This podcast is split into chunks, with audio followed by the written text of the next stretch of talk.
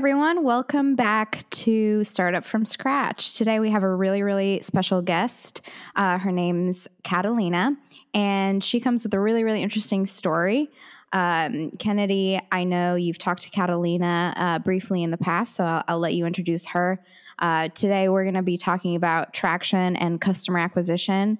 Um, and uh, you'll you'll know right away why this is a really special guest and a really special story uh, from from Kennedy's intro and um, Catalina's story. So, uh, welcome to the podcast, Catalina. We're really excited to have you and hear your incredible story uh, and founder journey. And uh, without any further ado, Kennedy, over to you.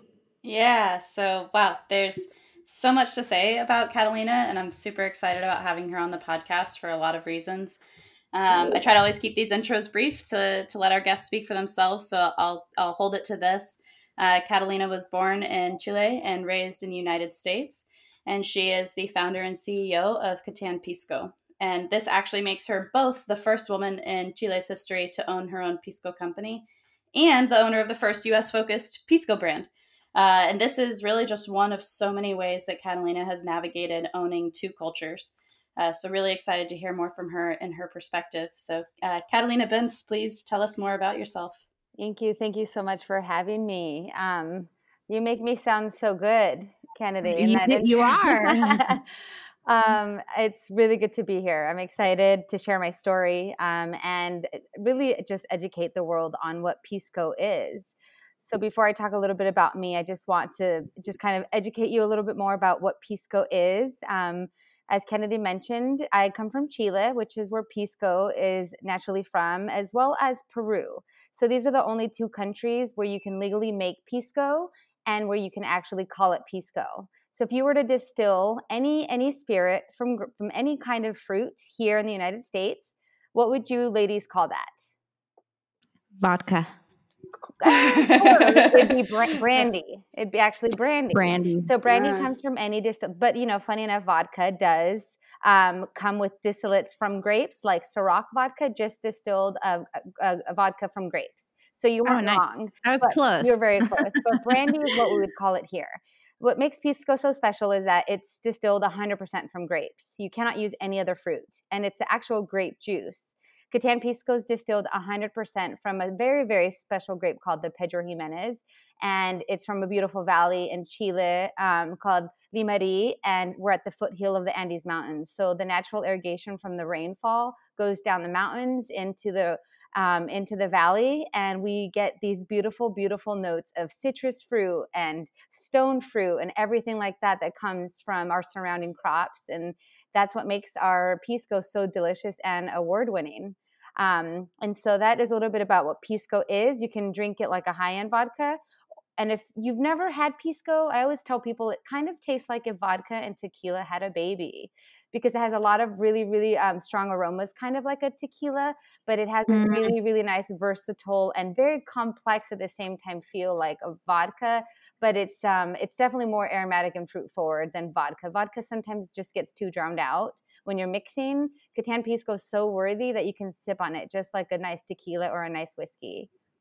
Where can uh, people buy your Pisco from? Um, if you go to our website, we have um, in Illinois where we started and we launched two years ago. You can buy it from Binny's, and if you go to our website www.catanpisco.com, it'll direct you to a state. If you live in that state, one of our retailers possibly could ship to you. We ship to around 38 states right now.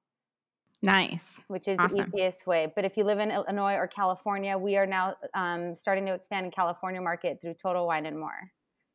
You know, we'd usually do where where to find you at the end of the episode, but I got really excited, so oh, cool. I had to ask. all good, all good. So yeah, like Kennedy mentioned, I, I grew up in um, the United States in California, but my family moved from Chile when I was really, really young. Um, the political situation there at the time was not good.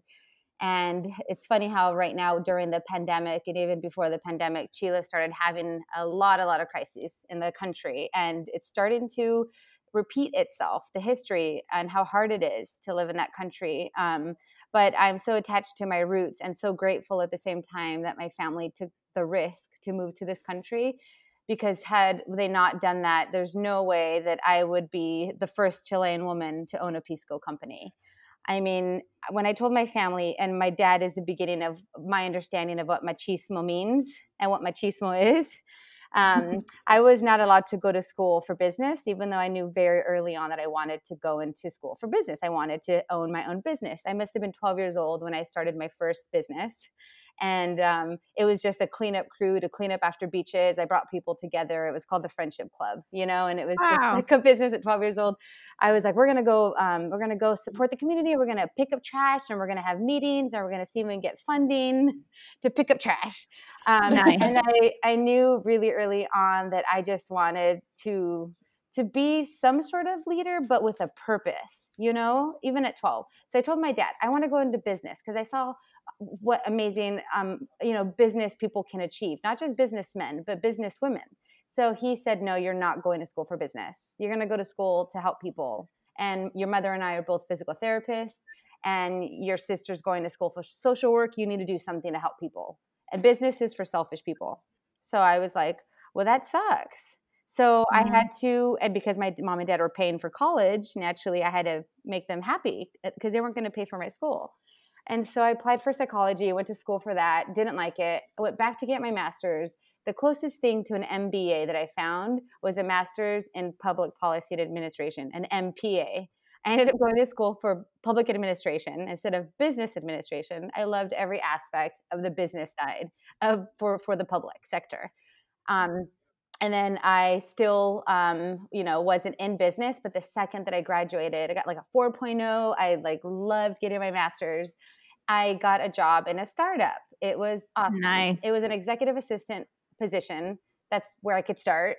And I remember my interview, Steve Razone. It was called Active Storage, and he looked at my resume, which was very, very colorful. I had studied abroad in Africa. I lived in Spain. I went back to Chile for a year um, I had all the, these really interesting like cultural experiences, and I was able to work in other countries. And he's just like, "You could do anything you want. like, why do you want to be my assistant?" And I looked at him in the eye and I said, "Because Steve, the only way for me to be the CEO of my own company is to work for one first and mm-hmm.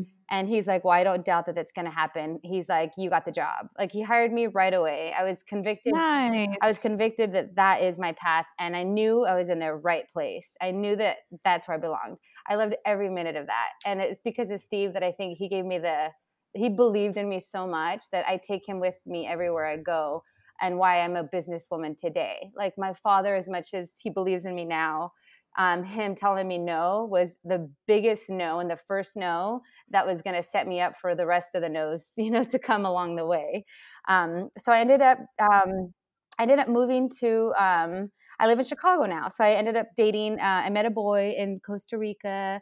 We ended up reconnecting two years later. I moved to italy for a year. I worked in business. I ended up working for the ferragamo family in fashion. I mean i've done so many different things but i knew i was going to end up in business. So i ended up dating this guy named Daniel, Dan.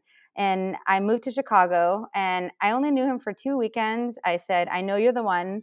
He asked me to move in with him after only knowing him for two weekends. And I packed up my things from California and I moved in. And I am now in Chicago. And he is the reason why I feel like it was the right time for me to start my business because I was complete. I had the man of my dreams. And the name Catan, by the way, Myrna, I don't know if you're familiar with this, but my friends call me Cat for Catalina. Mm. My husband, at the time we had hashtag I see it. for Dan. So Cat and Dan is Catan. Oh, that's very sweet. And so I always say that Catan Pisco is a love story in every bottle, you know, and I think it took me from like leaving the man of the house, which is my father, to find my life partner, my man, to just complete me and to begin this next story which i knew i always had it inside of me. I just needed i needed that um, the right timing of everything. And even the name what's in a name? I mean catan is everything and my husband completed that story and the beginning of my my dream with my business. And so um, the concept actually catan pisco when i was thinking about okay what am i going to do i have no idea what i'm going to do but i know i'm going to do something we were, it was the Fourth of July four years ago. Actually, we just celebrated our four anniversary of the idea of Catan. And we were driving home from Wisconsin. My husband's a cheesehead. And I was like, all right, I'm so ready to start my business. Like, I'm, you know, I'm, I'm super ready. I just don't know what it is. My, my parents were in town meeting my future in laws. My god family was in town from Chile. Naturally, Chile was on my mind, like hardcore on my mind. And so finally, mm-hmm. driving home, um, sometimes long drives or hot showers is where I get my best ideas, or at 4 a.m. in the morning. I'm sure you both know that. ideas. um, and I was looking out the window, staring outside all the cows and the cow poop, and just like playing with ideas. And I was like, Pisco, I have to bring Pisco to the USA because the one question that wouldn't leave my mind was somebody once told me, What needs to be done that hasn't been done? like that's when you know you have something good in a business. What needs to be done that hasn't been done? And that's the question that i must have asked myself that question for six years until i finally had an answer was on that trip home on the 4th of july. A month later um, i became an llc and i told my he was my boyfriend at the time. We weren't even engaged. I told dan i'm going to name my business catan pisco so you better marry me well, he followed yeah, through. absolutely. I knew he was the one. There wasn't a doubt. Uh, I knew he was my life partner. So I, I, I mean, I named the business after our love story. And then I finally told my parents, I was like, I have some news. I'm starting my own business and it's, um, I'm going to find a way to bring Pisco here. And I hope you don't think that's crazy my dad was like, "Oh gosh, okay." I, I, mean, I knew you'd do this eventually, something like this. And then my mom I looked at my mom. I'm like, Mom, do you think I'm crazy? And she said, she said, Mija, which means my daughter in Spanish, Mija, the only crazy ideas are the ones that are thought up of but never acted upon. Aww. And then I just like meditated on that and I was like, I got this. My mom is you right. got this. I got this. And then sure enough, two years later we launched and I found a way to get my um, my my vi- the vineyard, the capsules, the design, everything just came together because of one magical chess piece, which was um, a brother that my dad had that he kept from us our entire life. And it turns out I had an uncle that I had no idea about until I decided to launch my business. Hmm. Yep. And I told my dad, okay, how am I going to be in Chicago and Chile at the same time? And my dad said you need to connect with my brother. And i was like i have an uncle? Sure enough i did. I had no idea. And i said okay. I'm, i called him up. I said hey theo it's i guess i'm your niece. I've never met you. I'm going to start a pisco company. I was wondering if you wanted to help me and you know kind of be my business partner. He's like of course. We're family. Whatever you want i'll do it. I was like okay, let's do this. I found a vineyard. It's four and a half hours away from Santiago. Can you get in a car? I'll pay for your gas. I'll pay for your hotel. Can you have a meeting and let's start doing some pisco tastings? And I mean, this man is just like was heaven sent. There was no way I would have been able to be in Chile and Chicago at the same time, you know. Yeah. And I mean, and another cool part about this story, not only was our family like blossoming and layers of our own family history started coming out, but my grandfather who lives in California now, he um, has a his name is Julio Gaete, and my father's name is Julio Gaete, and it turns out my uncle's name was also Julio Gaete. Wow, and that's we, incredible. And we have named a cocktail after my uncle called the Hidden Julio, which oh, is a delicious cocktail. And if it wasn't for Catan Pisco in my business, my grandfather um, he would have never been reunited. He has three kids, which I only knew of one, and my aunt, so my dad and my aunt. So it was because of Catan Pisco and our launch party when we launched in LA. Um, I flew my uncle in, my aunt came in, and my grandpa was reunited with his three kids after 30 years of being apart. Wow. That's incredible. Yeah. Wow. And that's all because of Catan Pisco. I mean, wow. It really crazy. sounds like this company was just meant to be. I feel, uh, I really feel like it is. Yeah. Yeah. Well, wow. What an incredible story. Thank you so much for sharing that with us. Yeah. And um, when Nina reached out about this episode, um, one of the things that she mentioned about you that was really exciting was how you've been navigating, you know, after so so drinking generally is a very social activity, right? Mm-hmm. You you go out, you drink, um, and uh, not not to say that it's not also an indoor activity because it is, but mostly I think when people are trying, you know, no, new alcohols, it's it's done outdoors, and um, you know, you've managed to navigate marketing your business, uh, getting traction for your business, acquiring new customers through you know this pandemic and that must have been something that's not easy to do so um, tell us a little bit more about that yeah, so before the pandemic happened, we were 90% doing on premise accounts. So, on premise in the industry are restaurants and bars, off premise is, re- is retailers. So, anything you could take off the premise, right? We were 90% mm-hmm. of our revenue was on premise. And then the second that everything shut down, I mean, we we literally lost 90% of our business overnight. I was screwed. I was like, "Oh my gosh, like what is happening?" in the, I mean, it was just a shock to, especially the food and beverage industry, everybody, all of us, you know? And so I had to pivot. Um, I had to, the first month I was just lost. I was like, I don't even know how to function my business because I haven't been trained to be a virtual business. Like alcohol and spirits is a very, very personable, it's very relationship based, it's very I mean, front forward, wet tastings, experiential, right? In person. Like that's how I, I close my deals. So how yeah. was I going to shift? So I have an advisory board. Nina's one of them. And I mean, she's like, it's time. We need to do a channel. We need to get you in front of people. We need to do uh, you need to get in front of the camera, which I didn't want to do. I am very self conscious. Being in front and recorded is kind of uncomfortable. Being recorded is uncomfortable for me. Being in front of people, I'm a little bit more comfortable. Um, and I was like, crap, I, I need to make a shift and I need to start getting comfortable in my own skin. It's the only way we're going to survive. So the first thing I did was I started a, a Thirsty Thursdays live with the Pisco Girl on Instagram. And right away, we had really good traction and immediate ROI in California and Chicago. I was like, wow, this is really awesome. We even had Chile following us, like our Chile, we have followers in Chile.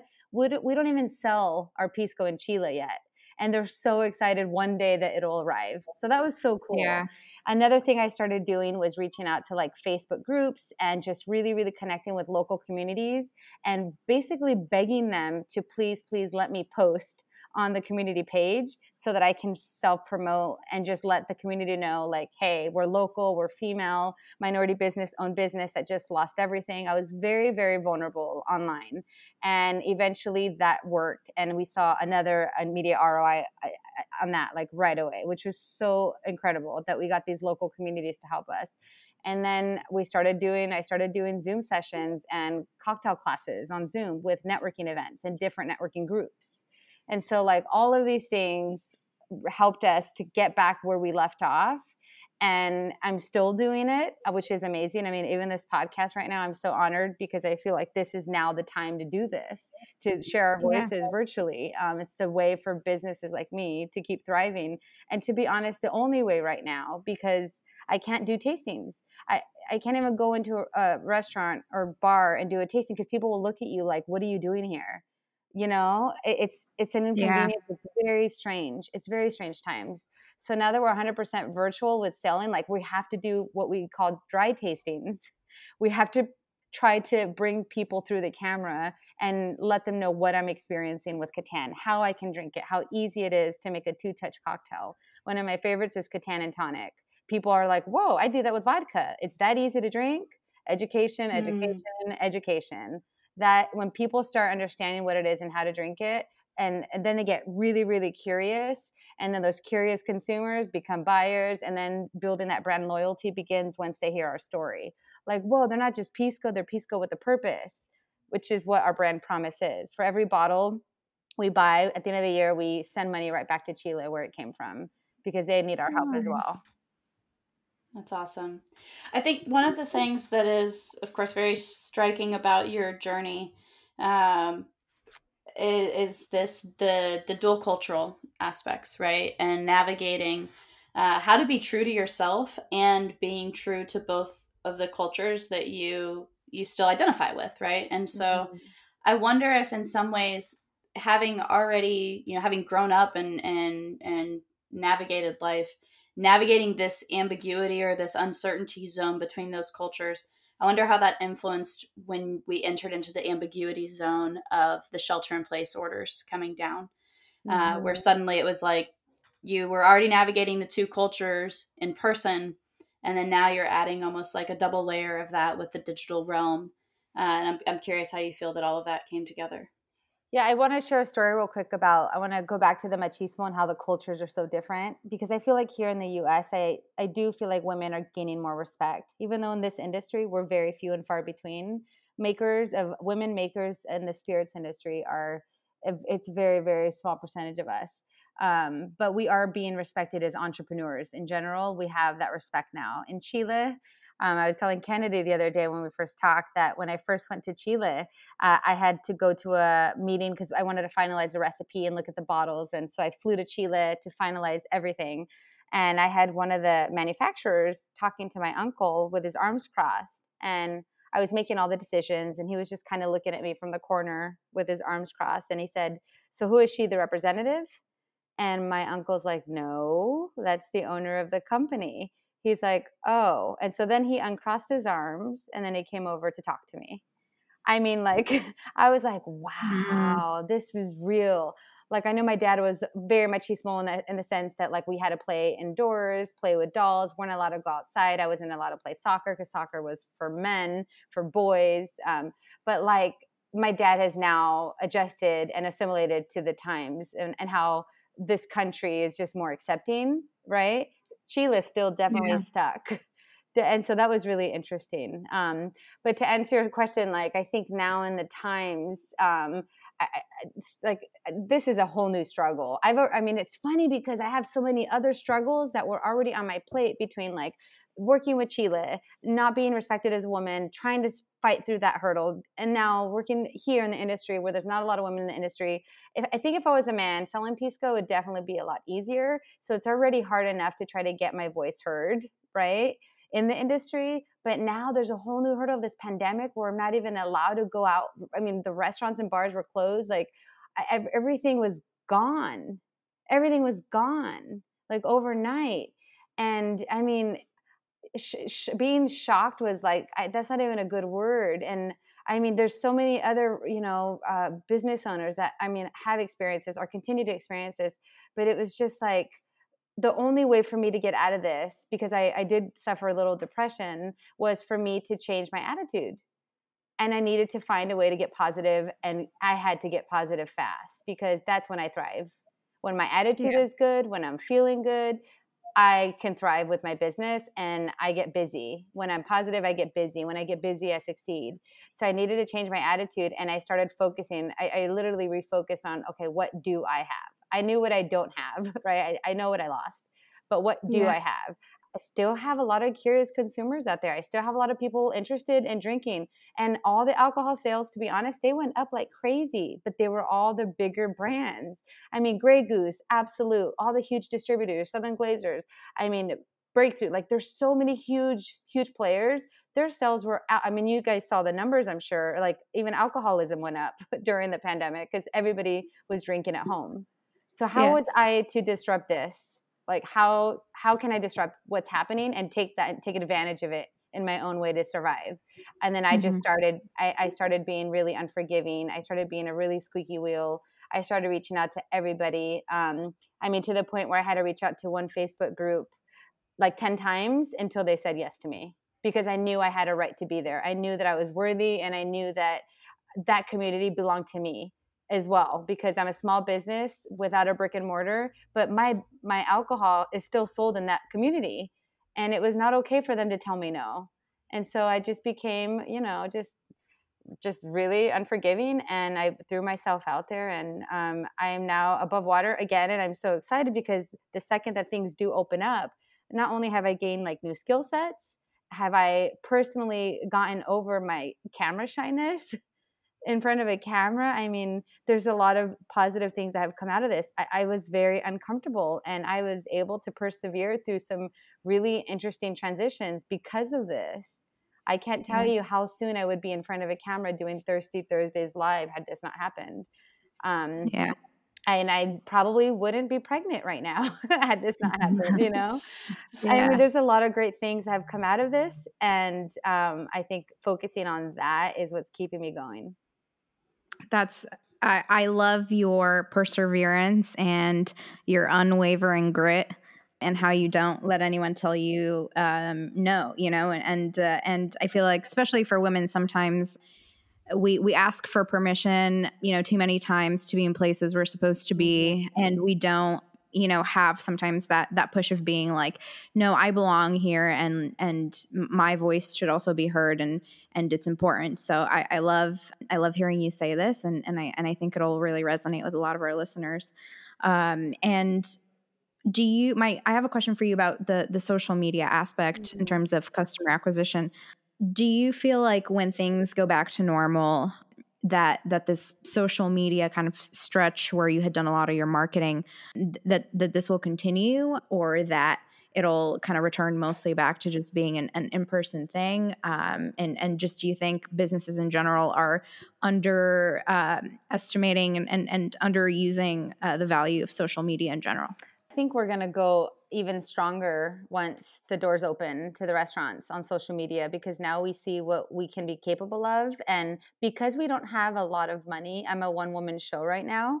Um, i think once the doors open we're going to have more revenue and i'll be able to actually invest a little bit more money in social media. So i actually want to go virtually a little bit more aggressively as soon as i can.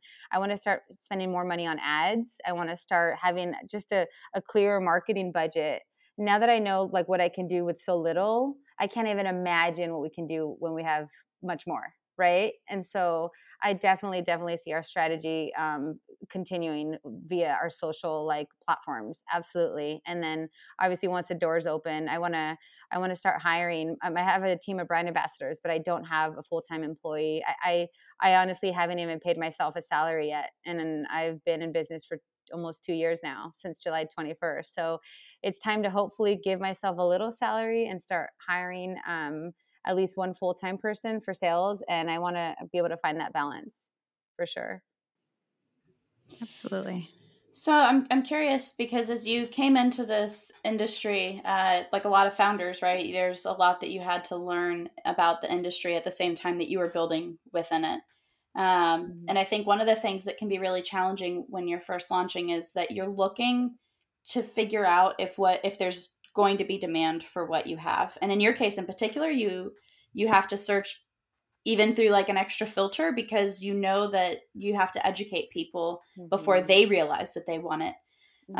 Um, but one of the things that I think then is is always a question for every founder is how do you create what metrics will represent meaningful traction to you right? So how did you not not i'm not just asking kind of like what are the things that told you people were were grabbing onto this idea mm-hmm. but when you set out and said okay i'm going to do xyz and this is how i'm going to know that i'm on the right path how did you approach that thought process? It's funny because that uh, that was so from even before catan pisco was finalized the recipe i had to consider this question right? Like how?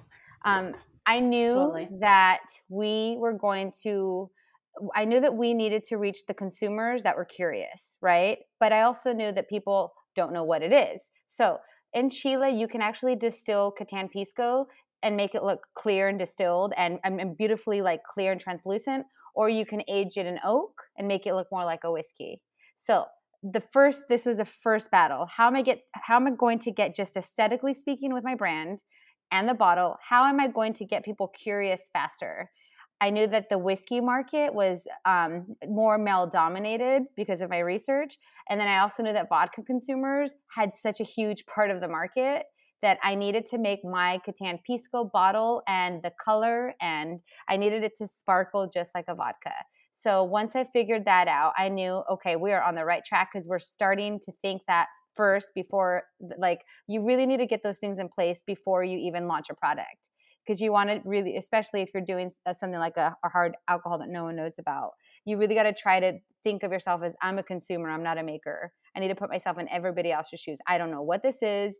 I don't know where the hell it comes from. I don't know what pisco or pisco is as some people call it and i really needed to put myself in their shoes. So that was like the first battle. So once i overcame that once we launched people started asking us like, "Ooh, that's a pretty vodka bottle. What kind of vodka is that?" I, every time I heard that, I was so happy. I was like, "This is exactly what I wanted. Like mission accomplished. Actually, this is a vodka." And then the mm. conversation begins. That's the very first thing when people don't know what pisco is that they ask, and that leaves us open to the perfect answer, which is what it is, and the education starts right away. As simple as because of the aesthetic of the bottle and the color of the pisco that I decided to go with which was a double distilled Pedro Ximénez distillation with a transparent, transparent crystallized, um, you know, spirit. So, and the bottle is also frosted, so it looks like an upscale vodka, which is all very, very intentional. Hmm. It's really cool to see how much you know thought and research you put behind all of this, and uh, for anyone out there who's like trying to start their own company, months, if not sometimes a year worth of research is kind of required to make those very intentional decisions. Mm-hmm. So uh, it's really great to hear you uh, to hear you talk about that. I'm I'm curious with in terms of customer acquisition. So before, when you were you know delivering these bottles to the store and and you know they'd request a, a shipment every so many weeks or months, you could kind of measure customer retention as well. Mm-hmm. Uh, but now, when things have moved, or since things have moved vir- virtually, how are you uh, not just measuring uh, customer acquisition, but also the retention of the customers that are that are ordering from you? Because you mentioned sometimes you'll you'll host these events. Um, there will be a certain spike, you know, in in, in sales. But ha- has that kind of remained the same, or what have you done to to retain these customers? I noticed that. Um, so the epicenter of Catan Pisco, we're located in Fulton Market, so we're really really centralized in the city. So um, what what hasn't failed us is the fact that the orders of They're our biggest retailer partner, that the orders that we keep getting every week are mostly centralized in the city. So for example, the South Loop we know, um, Lakeview, we have um, basically Lincoln Park, like all of the, the the centralized Binny's that are close to the epicenter are because of word of mouth, the tastings, everything that we started with, right? And so now that we're doing a lot of virtual events, I have expanded to four suburban suburban retailers. Like through Binny's, we are now in like four new accounts just because of our online efforts through our virtual during the pandemic. And I think it is very easy to measure that because I've never done a tasting out there. I never, I don't, I, I mean, Naperville is kind of far. There's some other places I've never even heard of that my husband and I had to drive over an hour away. I mean, there's these really awesome suburbs that I've never heard of. And it's because of our online efforts and it's pretty awesome. Um, and it, it's just it's really beautiful to see like not only now that are we getting orders through like our epicenter downtown but we're completely spreading. The only reason why that is happening is because of our virtual like and online efforts. Um, and i can't wait to just keep seeing it spread and keep getting reorders you know? Um, word of mouth is huge and i think what's happening also is people are doing zoom parties and i have some of my girlfriends always just they make sure they always have a bottle of Catan Pisco in their virtual Zooms. And then the curiosity begins. They're like, What are you drinking? Nice. What is that? And I have such an yeah. amazing support system here that this one girl in particular, her name is Amber Cardo. She's my friend first and real estate agent. She now starts giving away a bottle of Catan for every um, every new client that closes a deal. So she's starting nice. to incorporate that as part of her closing transactions just to support me and it's all those little things that are a win. And then she started making pisco palomas for her girlfriends. And then um, because of her i got into three Binny's near where she lives in oak park and river grove. And i mean it's just it's so cool to see how one person like her can get us into three stores. And i know that was her. Mm. right? Because she has a big mouth she has a huge network. She was able to really really just support me. And i mean I, I, one person can make a really big difference for a small business. And i don't realize i don't think people know that um, and I think just making a switch in our our consumer, we're very habitual creatures, right? So we're like very very habitual creatures. So if I'm thirsty and I, if I usually go get a vodka, I go in and pick up a vodka, right? Instead of stopping and thinking, okay, we are in a pandemic right now. Who can I help? Nobody stops to think that way. It's very much a Tito. I have friends that come over my house. You guys, they bring me Tito's and I'm like, hmm. hmm. Uh. What if you brought? I so I'm like, I was like, why don't? What if? What? And it's not even my brand that offends me. I'm like, what if we could just teach people how to think differently? And so what I yeah. started doing with my Thirsty Thursdays live, I came up with an acronym. It's called TSS. Like it's not to- toxic shock syndrome, but it's TSS.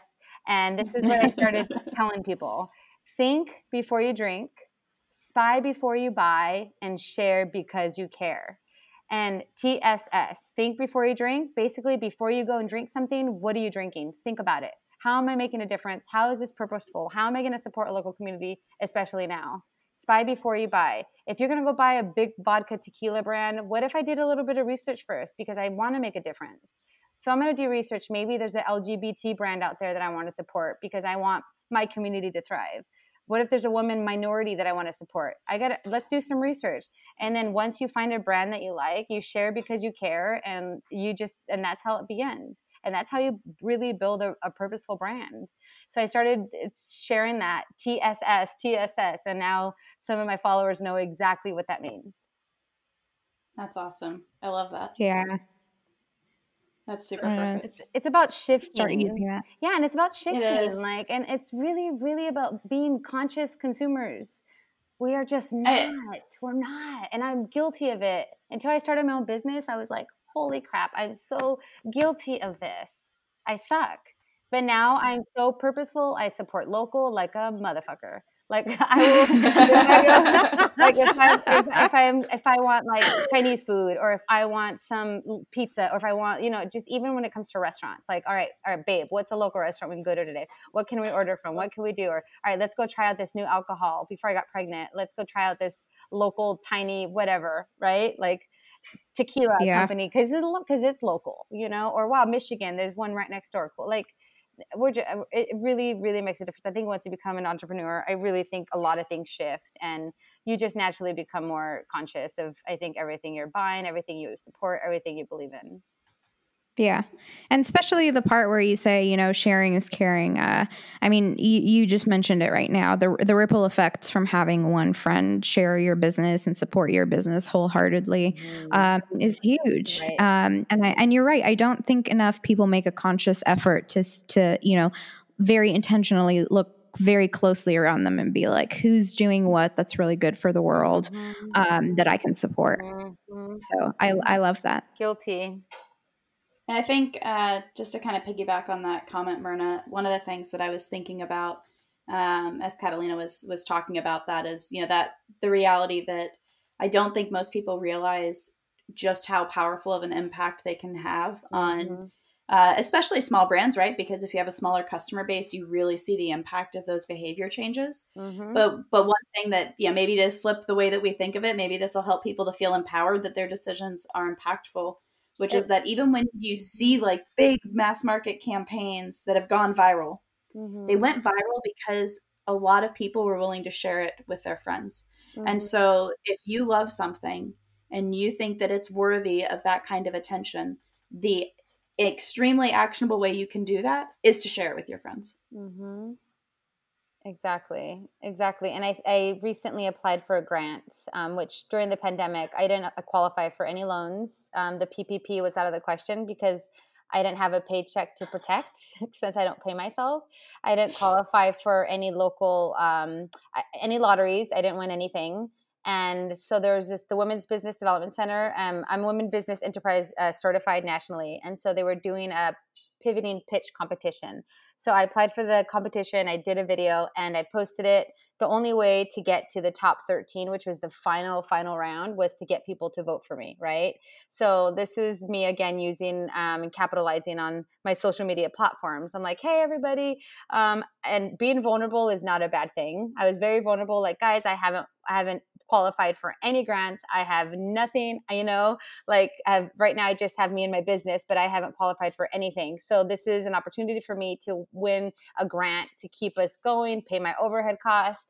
Um, and so we had, we out of 100, it must have been uh, like 170 um, entrepreneurs, female entrepreneurs that applied. Only 13 made it to the finals because of these votes. I had like 30 people share my post and I made it to the finals and I ended up pitching for the final round, and I am now um, one of the grant winners of six thousand dollars because of that. Nice. Yeah. Congratulations. Thank you. So now, so I'm just, I mean, the, the community has been amazing. And I think asking is not a bad thing, asking for help right now, asking and just, you know, being, like you said, unwavering and unforgiving um, is now, it's, it's, now is the time. Now is the time. Yeah. Yeah, absolutely.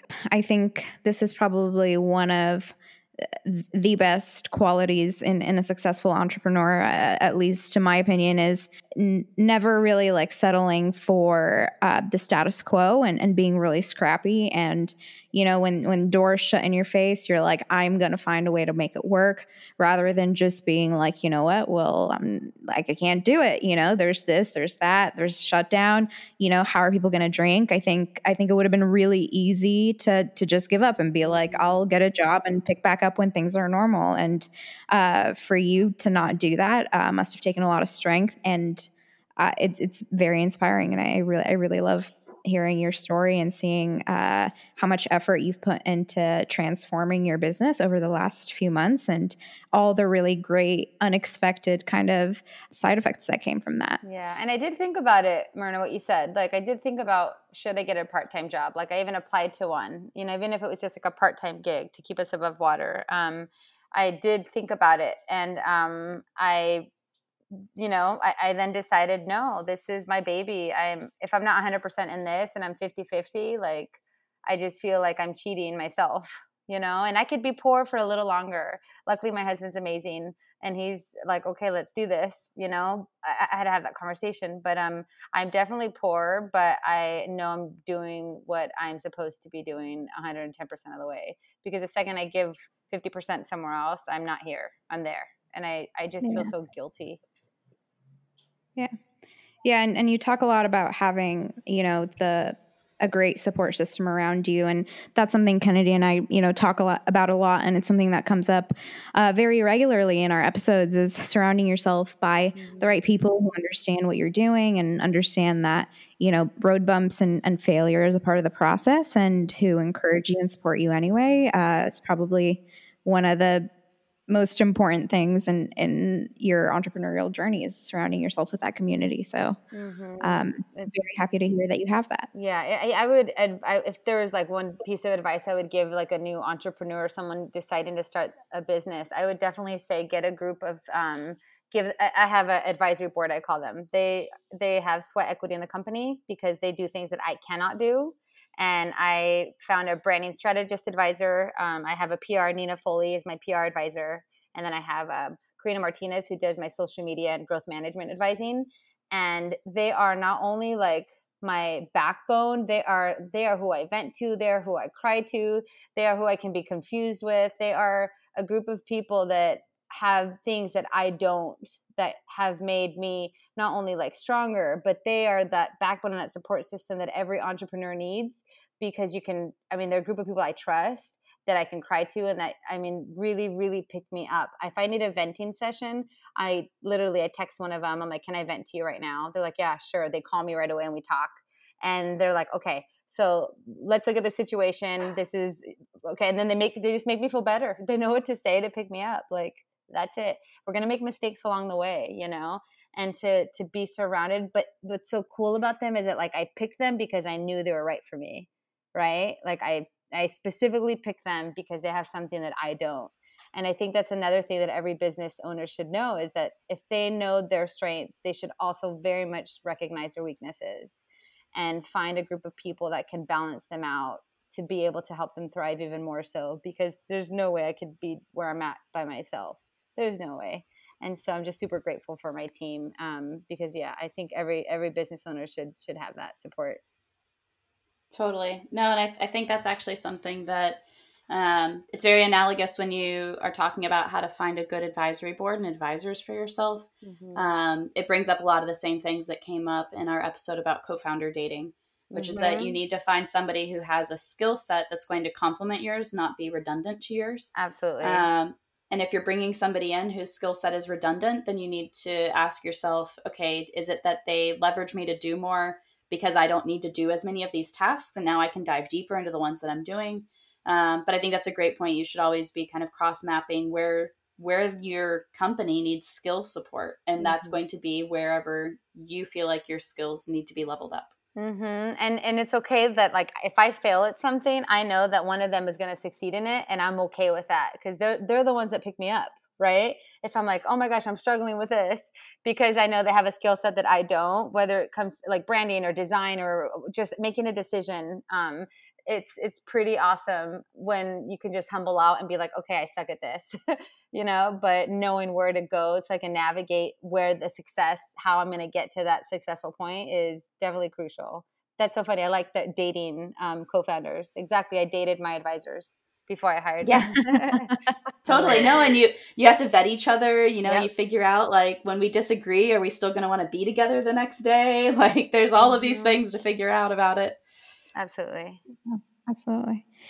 Well, thank you so much, Catalina. This has been so inspiring uh, on on so many levels, um, and I, I think people are going to really enjoy hearing your story um, and feel like the world is theirs and there's nothing that they can't do because that's how I feel right now. Awesome. Uh, so yeah, and uh, I will definitely reach out to you about one of those classes. We we might need to do a podcast one at some point.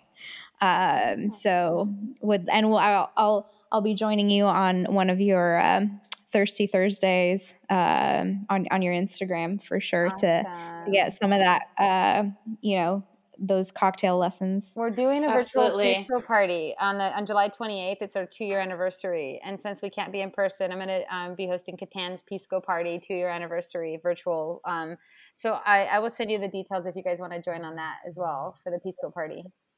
Absolutely. Yeah, absolutely. Yeah. Awesome. Uh, and just really quickly for anyone listening who's wanting to to join you on a Thirsty Thursday, uh, what's your Instagram handle and what time do you typically host Thirsty Thursdays? So it's um, at Catan Pisco on Instagram, and it's anywhere between 5 and 6 p.m., depending on um, your time zone. So um, last week it was 5 o'clock Central Standard Time, which is, I guess, for 3 o'clock uh, Pacific Standard in California. We're still playing around with the times to see what works because now that people are starting to come back to work, California, we might need to push it back to get more, you know, viewers. But just um, just follow our Catan Pisco Instagram page, and um, we'll post all the details right there. Perfect. And when your episode airs, we'll make sure to also post about this and link all your information there for people. Um, for so it's so it's easy to reach you and find you. So Awesome. And it's every Um, other Thursday. So we're two uh, every Gotcha. other Thursday, yeah. gotcha. Awesome. Well, thank you so much again. Thank you, ladies, for Uh, having me. I appreciate it. And I hope you get some Pisco in your hands, Catan in your hands soon enough. yes, Yeah. we will. Yes, we will. Awesome. Totally. Bye bye. Take care. Bye, guys.